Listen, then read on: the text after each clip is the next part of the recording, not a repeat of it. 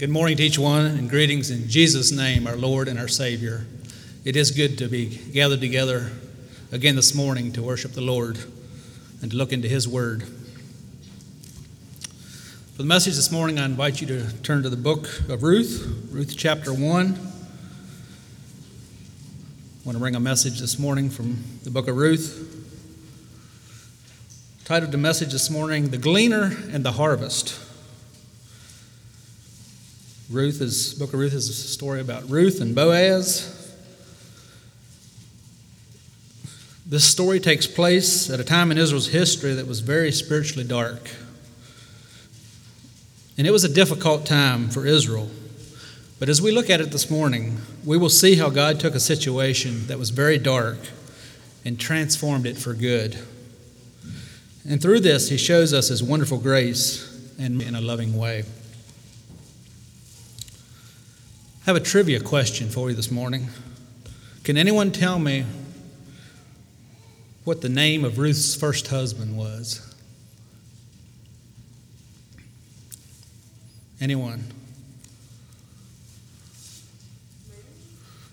Yes, Mahlon is correct. All right, I want to read Ruth chapter 1 this time. Now it came to pass in the days when the judges ruled that there was a famine in the land. And a certain man of Bethlehem, Judah, went to sojourn in the country of Moab, he and his wife and his two sons. And the name of the man was Elimelech, and the name of his wife Naomi, and the name of his two sons Mahlon and Chilion, Ephraitah of Bethlehem, Judah. And they came into the country of Moab and continued there. And Elimelech, Naomi's husband, died, and she was left and her two sons. And they took them wives of the women of Moab. The name of the one was Orpah, and the name of the other Ruth. And they dwelled there about ten years. And Mahlon and Chilion died, also both of them. And the woman was left of her two sons and her husband. Then she arose with her daughters in law, that she might return from the country of Moab. For she had heard in the country of Moab how that the Lord had visited his people in giving them bread. Wherefore she went forth out of the place where she was, and her two daughters in law with her. And they went on the way to return unto the land of Judah. And Naomi said unto her, unto her two daughters in law, Go return each to her mother's house. The Lord deal kindly with you as ye have dealt with the dead and with me. The Lord grant you that ye may find rest, each of you in the house of her husband. Then she kissed them, and they lifted up their voice and wept. And they said unto her, Surely we will return with thee unto thy people. And Naomi said, Turn again, my daughters. Why will ye go with me? Are there yet any more sons in my womb that they may be your husbands? Turn again, my daughters. Go your way, for I am too old to have an husband. For if I should say, I have hope, if I should have an husband also tonight, and should also bear sons, would ye tarry for them till they were grown? Would ye stay for them from having husbands? Nay, my daughters, for it grieveth me much for your sakes that the hand of the Lord is gone out against me. And they lifted up their voice and wept again. And Orpah kissed her mother in law, but Ruth clave unto her. And she said, Behold, Thy sister in law is gone back into her people and unto her gods. Return thou after thy sister in law. And Ruth said, Entreat me not to leave thee, or to return from following after thee. For whither thou goest, I will go, and where thou lodgest, I will lodge. Thy people shall be my people, and thy God my God. Where thou diest, will I die, and there will I be buried. The Lord do so to me and more also, if aught but death part thee and me. When she saw that she was steadfastly minded to go with her, then she left speaking unto her. So they two went until they came to Bethlehem. And it came to pass, when they were come to Bethlehem, that all the city was moved about them, and they said, Is this Naomi? And she said unto them, Call me not Naomi, call me Mara for the Almighty hath dealt very bitterly with me. I went out full, and the Lord hath brought me home again empty. Why then call ye me Naomi, seeing the Lord hath testified against me, and the Almighty hath afflicted me? So Naomi returned, and Ruth the Moabitess, her daughter in law, with her, which returned out of the country of Moab. And they came to Bethlehem in the beginning of barley harvest.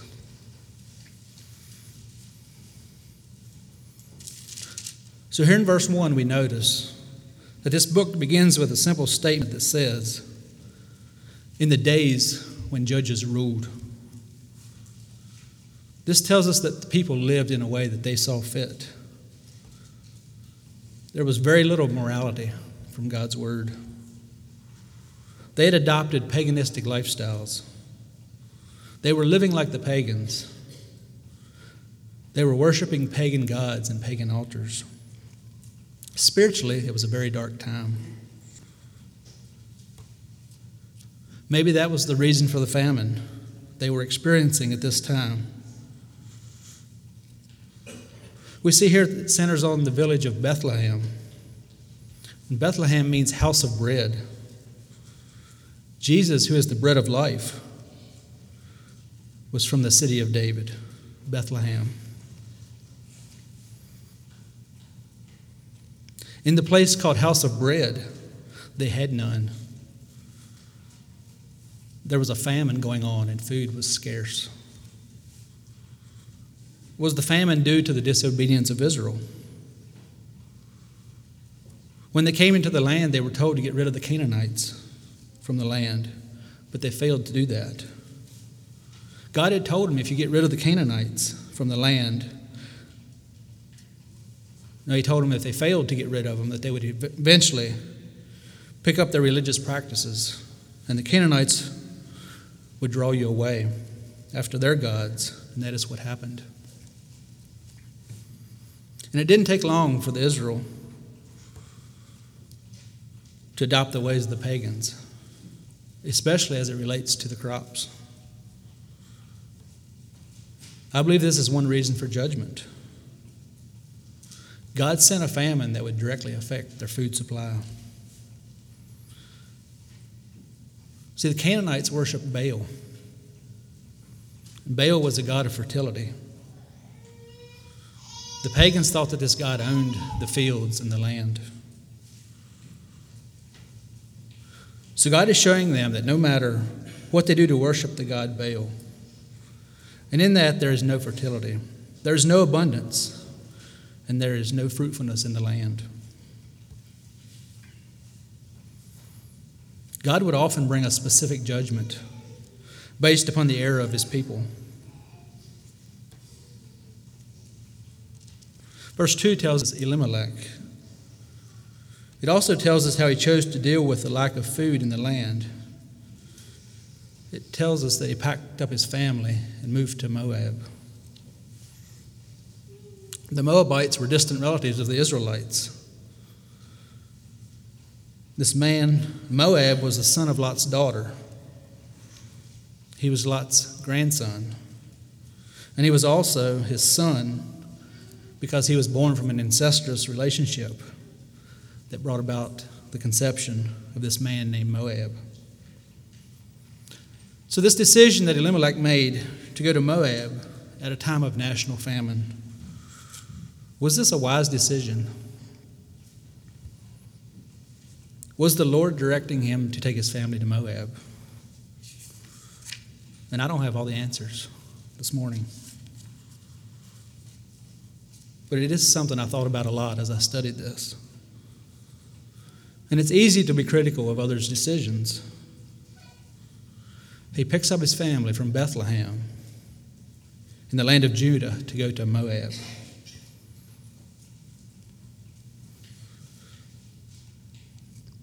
Did Elimelech make this decision to go to Moab as a result of the famine? Is this a decision that he made prayerfully? Did he have direction from the Lord in this? Remember that throughout time, God always has always wanted his people to trust him and not lean on their own understanding. And that is why setting out on your own is so dangerous. Pray about things. Seek direction from the Lord when you're faced with decisions. Psalm 37, David is writing here. Psalm 37, 25 says, I have been young and now am old, yet I have not seen the righteous forsaken, nor his descendants begging bread. Remember, even when difficult times come upon us, God has a myriad of ways of taking care of his children, even in a time of famine. We see in Scripture multiple times where famine came on the land a time of great want came upon. And to those people who were not trusting in the Lord, it was a terrible time. But for those who trusted in God, God met their needs. And David is saying in this passage in Psalms, I have yet to see those who are in a right relationship with God begging for bread because they are trusting in the Lord and He takes care of those who trust in Him. I have been young and now am old. Yet I have not seen the righteous forsaken, nor his descendants begging bread. Something I notice in the book of Ruth is that God always has a remnant of people who follow him, who are devoted to his word, even in dark spiritual times. I believe we are living in dark spiritual times. God has always had a people and always will have a people, regardless of the spiritual temperature of society around us. A people that says, God, I trust in you. My life is in your hands, and I'm going to follow your word.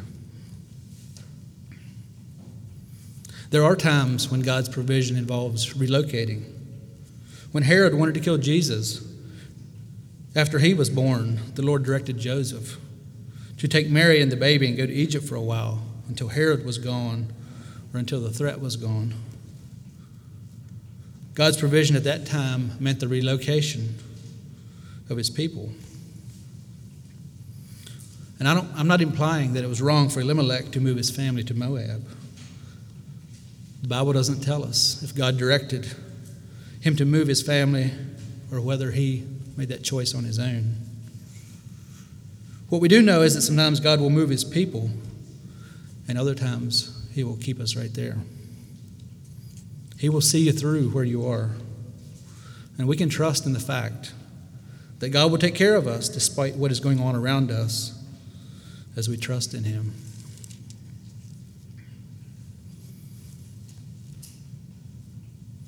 In Luke chapter 4, we read about the temptation of Jesus in the wilderness. Satan tempted Jesus for a period of 40 days. And when the 40 days was up, remember, Jesus hadn't eaten this entire time. And it says he was hungry. And it tells us that for a reason. It was at that point that Satan came and brought a temptation that was specifically designed to exploit his physical weakness. Jesus was hungry. Luke 4 3 says, And the devil said to him, if you are the Son of God, command these stones to become bread. Satan does this in our lives too. He looks for a place of weakness. With Jesus, he played on his hunger. And he does the same with us. He tempts us to take things into our own hands and resolve it. He tells Jesus, this, this stone looks like a loaf of bread. So why don't you just make it into a loaf of bread and satisfy your hunger? Jesus comes back and says, It is written, man shall not live by bread alone, but by every word of God.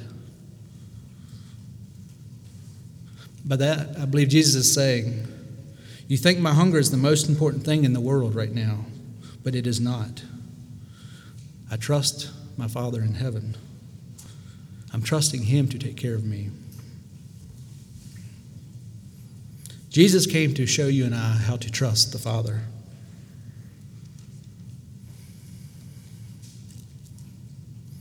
Could he have turned the stones to bread?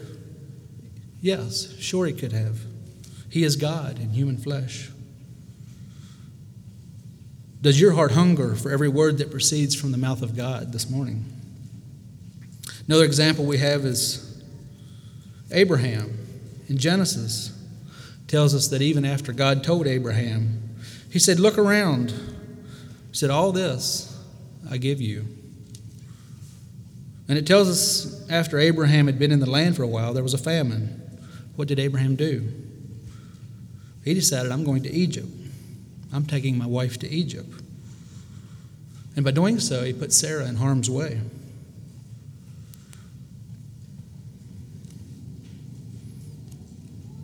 See, when we take matters into our own hands, sometimes we put those we love in harm's way because we haven't thought it through. Neither do we understand all the potential consequences of our choice. The choices we make do have consequences. In verse 3, we see that Elimelech, the husband of Naomi, died, and she was left with her two sons.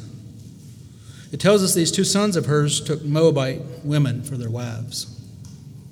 The one was Orpah, and the other was Ruth. Then in chapter 4, we found out which one Ruth was married to. Ruth 4, verse 10, that we find out that she was married to Mahlon.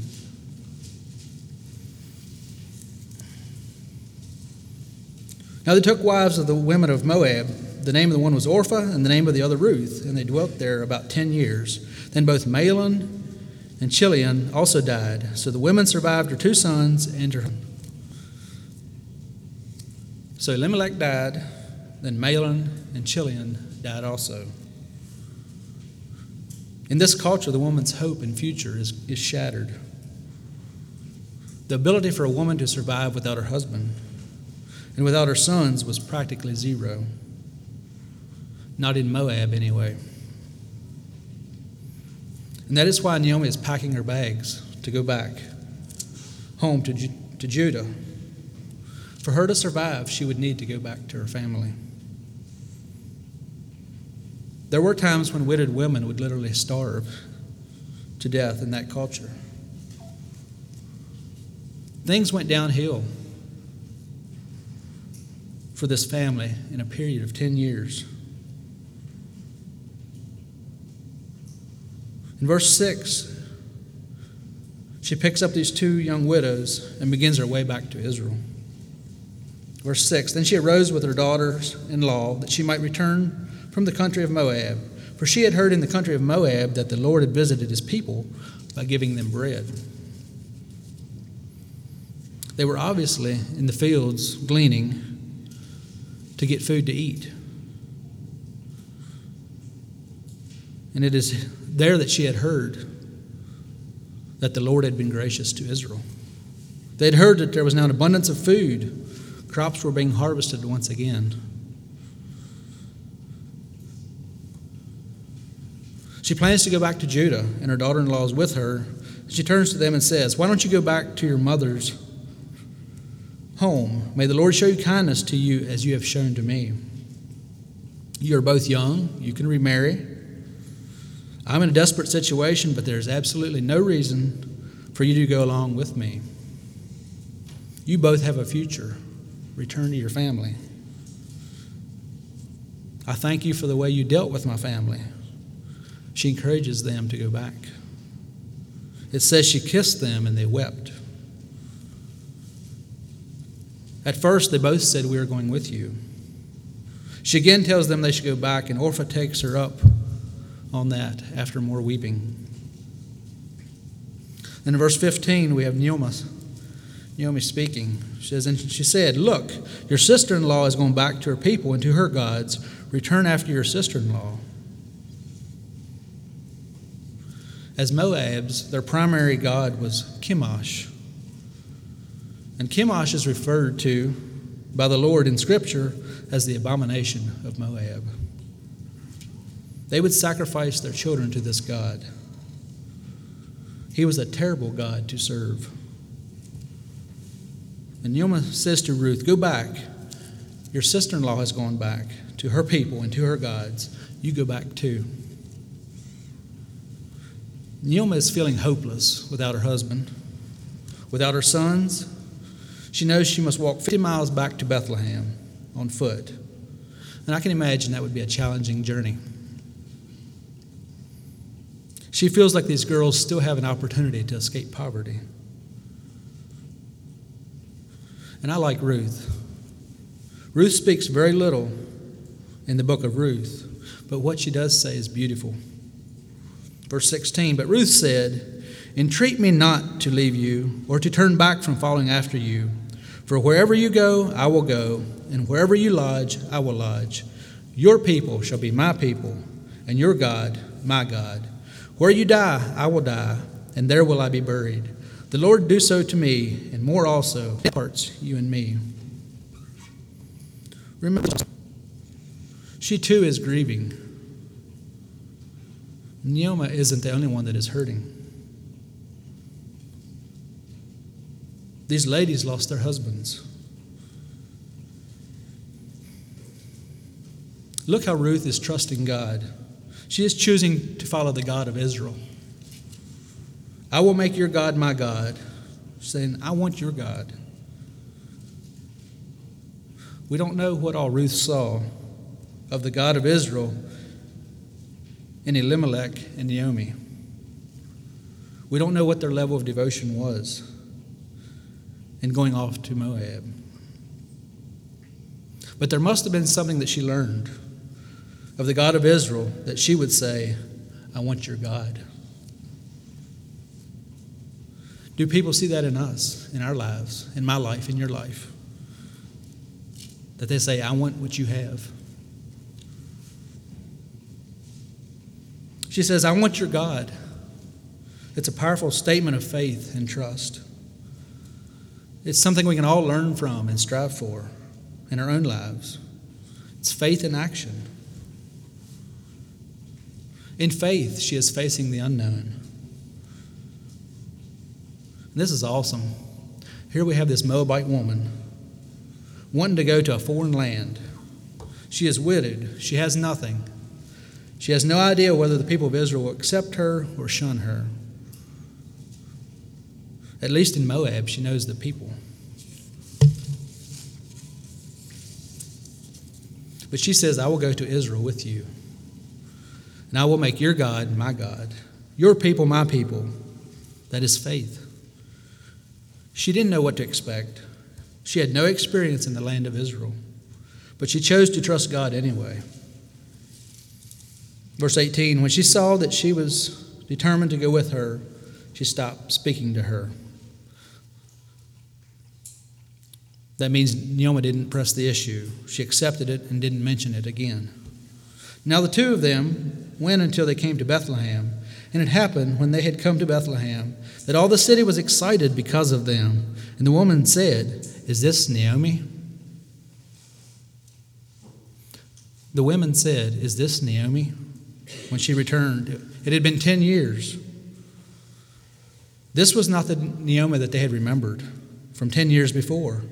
She was different. That's why she said, Don't call me Naomi anymore. Her name means pleasant. Things were pleasant when I left, but now, call me Mara. Mara means bitter. Verse 20, she says, Do not call me Naomi, call me Mara, for the Almighty has dealt very bitterly with me. She's basically blaming God for her circumstances. Ten difficult years in Moab and all the sorrow that came with them had taken its toll on Naomi. That the women said when she came back, Is this Naomi? She said, Don't call me Naomi anymore. She said, I went away full, and the Lord has brought me back empty. Have you given in to temptation to bitterness? To be bitter when something happens in our lives. But she said to them, Do not call me Naomi, call me Mara, for the Almighty has dealt very bitterly with me. I went out full, and the Lord has brought me home again empty.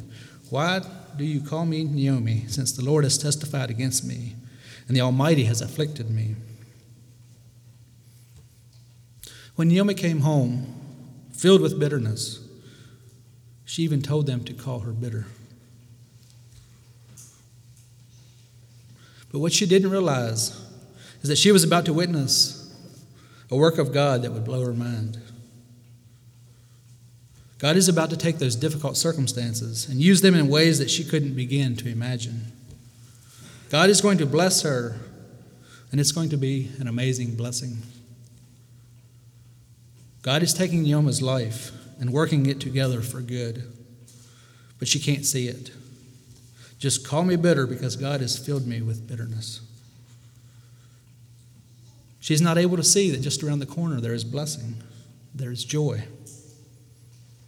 So Naomi returned, and Ruth the Moabitess, her daughter in law, with her, who returned from the country of Moab. Now they came to Bethlehem at the beginning of barley harvest.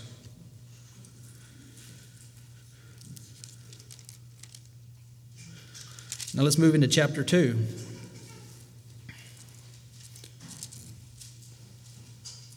We have the next character in the story of Ruth. I don't believe I'll read it for the sake of time. What does verse 1 tell us about Boaz? He was a relative of Naomi's. He was a man of wealth. NIV says he was a man of standing. He was an honorable man. He was a godly man. He was well respected in the community. He was of the family of Elimelech. Boaz was a man of God. Boaz was a man who God had prospered.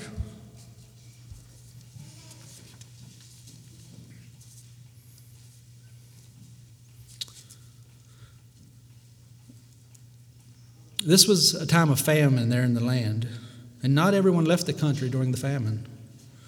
Boaz was a man who had stayed. He had survived the famine, and when Naomi got back, what did she find? She found that Boaz did just fine there in the land. Even during the time of famine, he prospered. Even in challenging times, times where in your field of vision there's this threat to your well being, God can take care of you. He can see you through that time. And we see that in the life of Boaz. Ruth the Moabitess said to Naomi, Please let me go to the field and glean heads of grain after him in whose sight I may find favor. And she said to her, Go, my daughter. Gleaning was God's welfare program in the Bible, and it was a good welfare program. God's system of taking care of the poor worked well.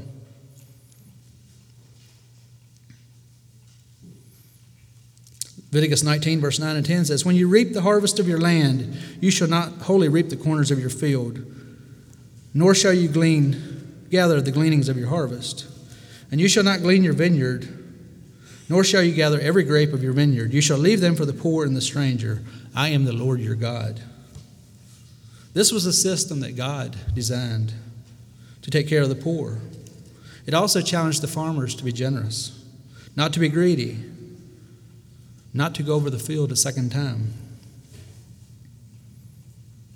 He told him not to cut all the way into the corners of the field. He said to leave, leave some there, leave some standing grain. Leave some of the grapes on the vines. They were to leave some of the crops standing for the poor. The poor would come into the fields and follow behind the harvesters. They would pick up what was dropped or glean from those corners of the fields where the grain was still standing. It taught the farmers to be generous, and it also challenged the poor to be active and work for their food. They could provide for their needs by working behind the reapers instead of just getting a handout. God is the one who put the program in place and it worked. This wasn't man's idea. God comes up with a system that encourages generosity of the person who has and encourages hard work and dignity for the person who doesn't have. God's plan works.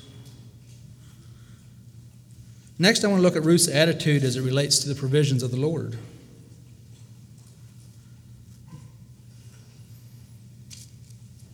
Verse 2, she says to Naomi, Please let me go to the field and glean heads of grain after him, in whose sight I may find favor. And she said to her, Go, my daughter. Her attitude is one of trust, an attitude of faith. She was trusting God to provide. But notice something here. We, uh, we know that we all know that God is the provider. We talk about him as the one who provides. Notice that Ruth wasn't sitting back at the house with Naomi, twiddling her thumbs and saying, God is the provider. When is it going to show up? She got up and said, I'm going to go out in the field. She had an expectation of God's provision. But her responsibility was to step out in faith. She didn't wait at home for someone to drop off a loaf of bread or a bag of sweet corn. Ruth was a doer. And that is important for us to note. When we expect the Lord to respond, what is our attitude? Let's not just sit around waiting for a sign from heaven when God has clearly told us, I am faithful.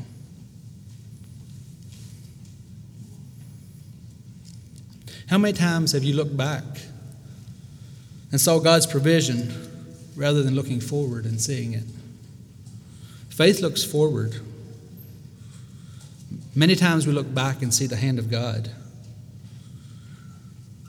which we may not have seen at the time. God is faithful. I had to think of Peter. Peter didn't walk on the water to go to Jesus until he got out of the boat. Peter walking on the water was a powerful miracle, but it meant doing something. As a fisherman, Peter knew he would sink. I imagine Peter probably got out of the boat many times and swam to shore when they got close or to cool off. I don't know. But this one time he got out of the boat and walked on the water. But he still had to act. He had to do something that he otherwise knew would be dangerous to see a miracle happen. But the difference was that Jesus said, Come. Peter said, Lord, if it is you, bid me come to you walking on the water. And Jesus said, Come. Peter couldn't just step out of the boat anytime he wanted to and walk on the water.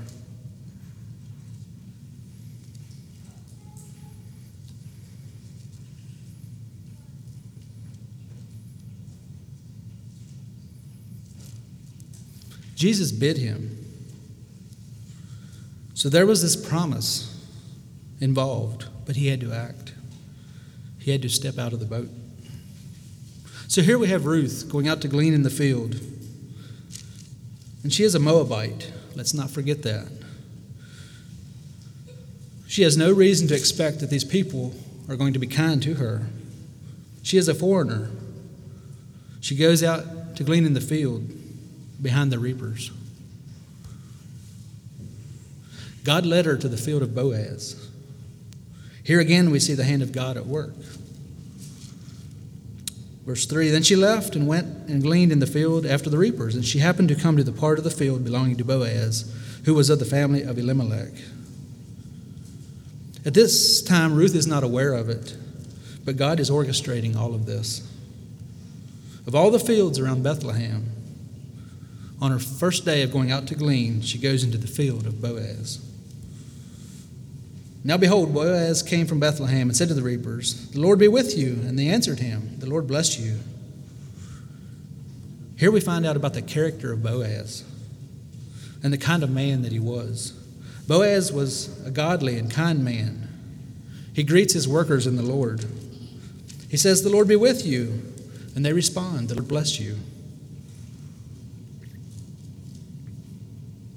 All this is happening during the time of Judges, a spiritually dark time in history, a time of apostasy and idolatry. God always has a remnant of people who are devoted to Him. And we see this in Boaz.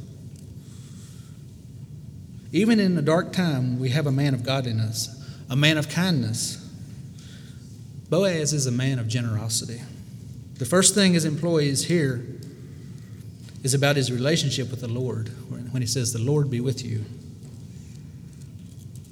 Then Boaz said to his servants who was in charge of the reapers, Whose young woman is this? So the servant who was in charge of the reapers answered and said, Is this the young Moabite woman who came back with Naomi from the country of Moab? And she said, Please let me glean and gather after the reapers among the sheaves. So she came and has continued from morning until now, though she rests a little in the house. Ruth asked permission of Boaz to glean in his field. Remember, this is a time when everyone is doing what is right in their own eyes. Boaz was impressed because he saw character and a quality of character in this woman that impressed him.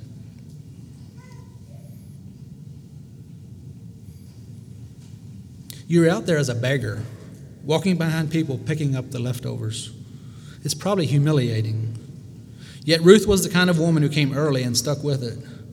Ruth was a diligent worker. What is my attitude when I'm tasked with a job that is boring, difficult, or both? Ruth had a great attitude. Verse 8, we see where Boaz now speaks to Ruth. Then Boaz said to Ruth, You will listen, my daughter, will you not? Do not go to glean in another field, nor go from here, but stay close by which they reap, and go after them have I not commanded the young men not to touch you? And when you are thirsty, go to the vessels and drink from what the young men have drawn. In Boaz, we see what we should see in every man. We see the protector, the provider coming out. He talks about the vessel of drink. The water was set aside for the workers. The gleaners would have had to bring their own drink. Boaz puts himself out to Ruth as a provider. I'm going to take care of you, I will protect you. Why would he do that? Verse 10 says, She fell on her face, bowed down to the ground, and said to him, Why have I found favor in your eyes that you should take notice of me, since I am a foreigner? Ruth couldn't figure it out. Maybe Ruth saw her mother gleaning in Moab and saw how she had been treated and probably expected some of the same bad treatment. But she is getting the opposite. Blessing is being poured out on her. In verse 11, we have Boaz's response to her. It says, And Boaz answered and said to her, It has been fully reported to me all that you have done for your mother in law since the death of your husband, and how you have left your father and your mother in the land of your birth, and have come to a people whom you did not know before. The Lord repay your work, and a full reward be given you by the Lord God of Israel, under whose wings you have come for refuge. Here we have Boaz point out the character qualities in Ruth that he appreciates because they speak for themselves. He responds to her far better than what a gleaner would have expected any landowner to do. Boaz also knew of Ruth's commitment to the God of Israel. This was his way of showing kindness and encouragement to a young believer in the Lord. She says, Under whose wings, and this is a beautiful picture. You can imagine a small bird snuggling under the wings of its mother. It gives a picture of trust and security.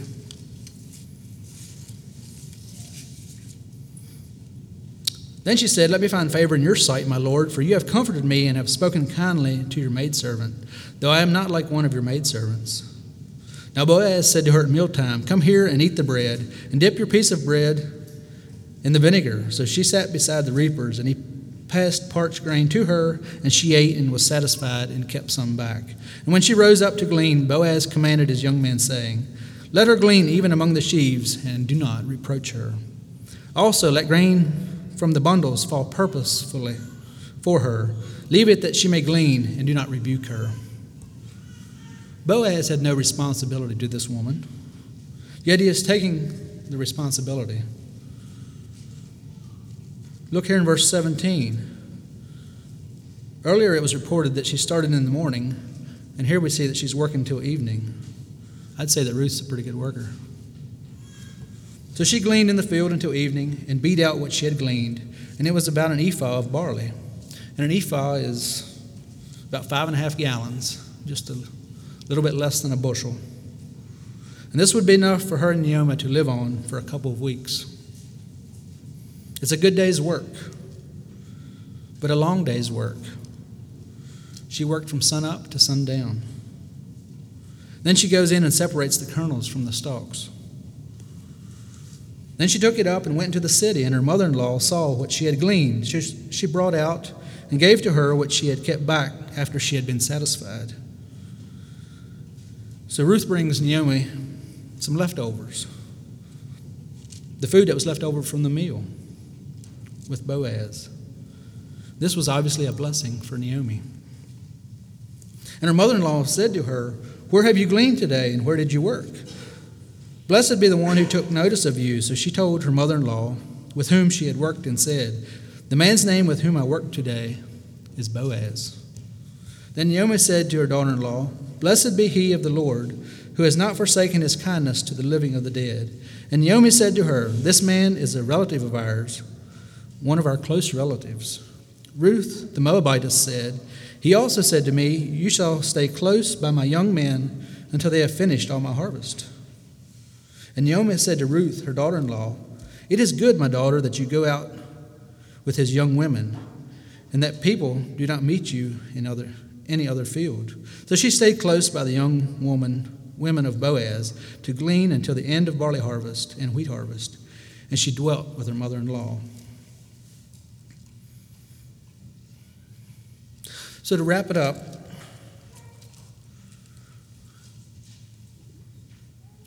later we see that Ruth marries Boaz. They then had a son, Obed, who became the grandfather of Judah's greatest king. Ruth was the great grandmother of David. The women of Bethlehem exalted Ruth as the loving daughter in law, who meant more to Naomi than seven sons would have. Her name later appears in Matthew's genealogy of Jesus. We also have the Boaz, the kinsman redeemer relationship. We also see that Ruth's firm commitment of thy people shall be my people, and thy God, my God, brought a rich reward to the family, nation, and ultimately all mankind. And all this took place in a time when every man did that which was right in his own eyes.